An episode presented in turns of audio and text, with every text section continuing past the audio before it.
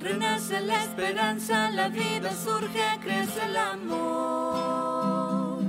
Florece la alegría en medio del pueblo.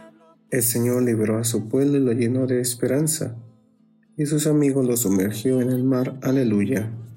Bendecido viernes de la semana de Pascua tengan todos ustedes. Les saluda el Padre José de Jesús Martínez Hernández, siervo misionero de la Santísima Trinidad, desde nuestra misión en la parroquia San Martín, obispo de Tours, Iztapalapa, Ciudad de México. Pongámonos en la presencia de Dios para este momento de oración con su palabra. Nombre del Padre, del Hijo y del Espíritu Santo. Amén. El Evangelio del día de hoy está tomado del Santo Evangelio según San Juan, capítulo 21, versículos del 1 al 14. En aquel tiempo Jesús se les apareció otra vez a los discípulos junto al lago de Tiberiades. Se les apareció de esta manera. Estaban juntos Simón Pedro, Tomás llamado el gemelo, Natanael el de Caná de Galilea, los hijos de Zebedeo y otros dos discípulos. Simón les dijo, voy a pescar. Ellos le respondieron, también nosotros vamos contigo. Salieron y se embarcaron, pero aquella noche no pescaron nada. Estaba amaneciendo cuando Jesús se les apareció en la orilla, pero los discípulos no lo reconocieron. Jesús les dijo, Muchachos, ¿han pescado algo? Ellos contestaron, No. Entonces Él les dijo, Echen la red a la derecha de la barca y encontrarán peces. Así lo hicieron y luego ya no podían jalar la red por tantos pescados. Entonces el discípulo a quien amaba a Jesús le dijo a Pedro, es el Señor.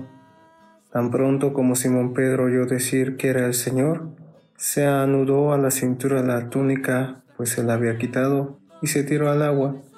Los otros discípulos llegaron en la barca arrastrando la red con los pescados, pues no distaban de tierra más de cien metros. Tan pronto como saltaron a tierra vieron unas brasas y sobre ellas un pescado y pan. Jesús les dijo, traigan algunos pescados de los que acaban de pescar. Entonces Simón Pedro subió a la barca y arrastró hasta la orilla la red, repleta de pescados grandes. Eran 153 y a pesar de que eran tantos no se rompió la red. Luego les dijo Jesús, vengan a almorzar y ninguno de los discípulos se atrevía a preguntarle, ¿quién eres? Porque ya sabían que era el Señor.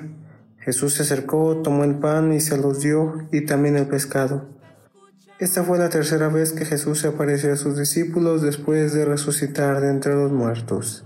Palabra del Señor. Gloria a ti, Señor Jesús.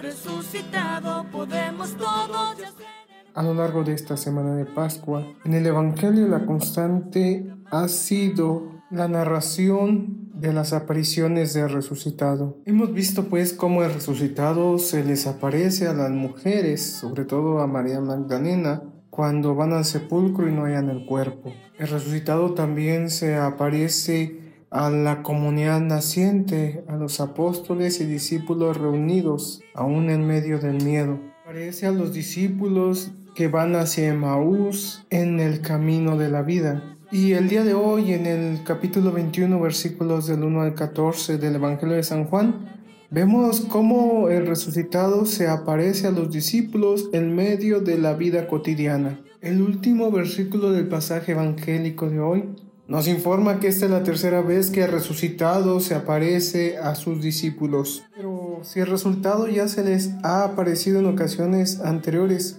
¿por qué no lo reconocen a la primera?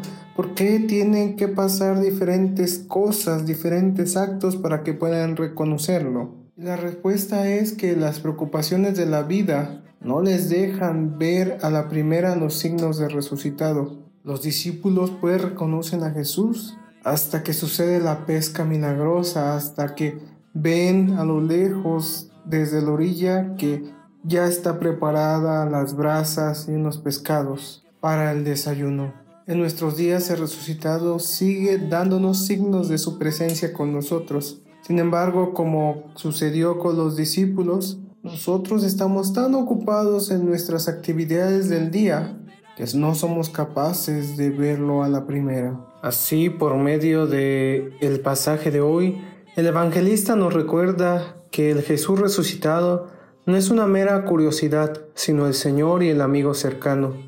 El Señor que no se aleja de los suyos en una remota trascendencia, al contrario, que se aproxima a la cotidianidad de la vida de cada uno de nosotros y que como iglesia estamos llamados a construir un ambiente propicio para que se manifieste esta proximidad de resucitado a la humanidad.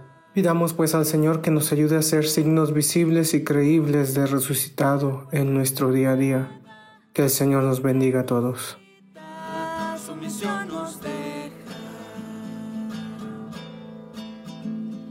Podemos también librar un mundo esclavo de sus cadenas. Con Jesús venceremos opresión y miseria. Renace la esperanza, la vida surge, crece el amor.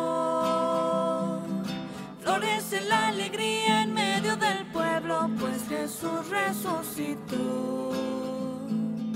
El dolor y la muerte y las injusticias no han de vencer. Si Jesús resucita otro mañana, pueblo querido, tú vas a ver.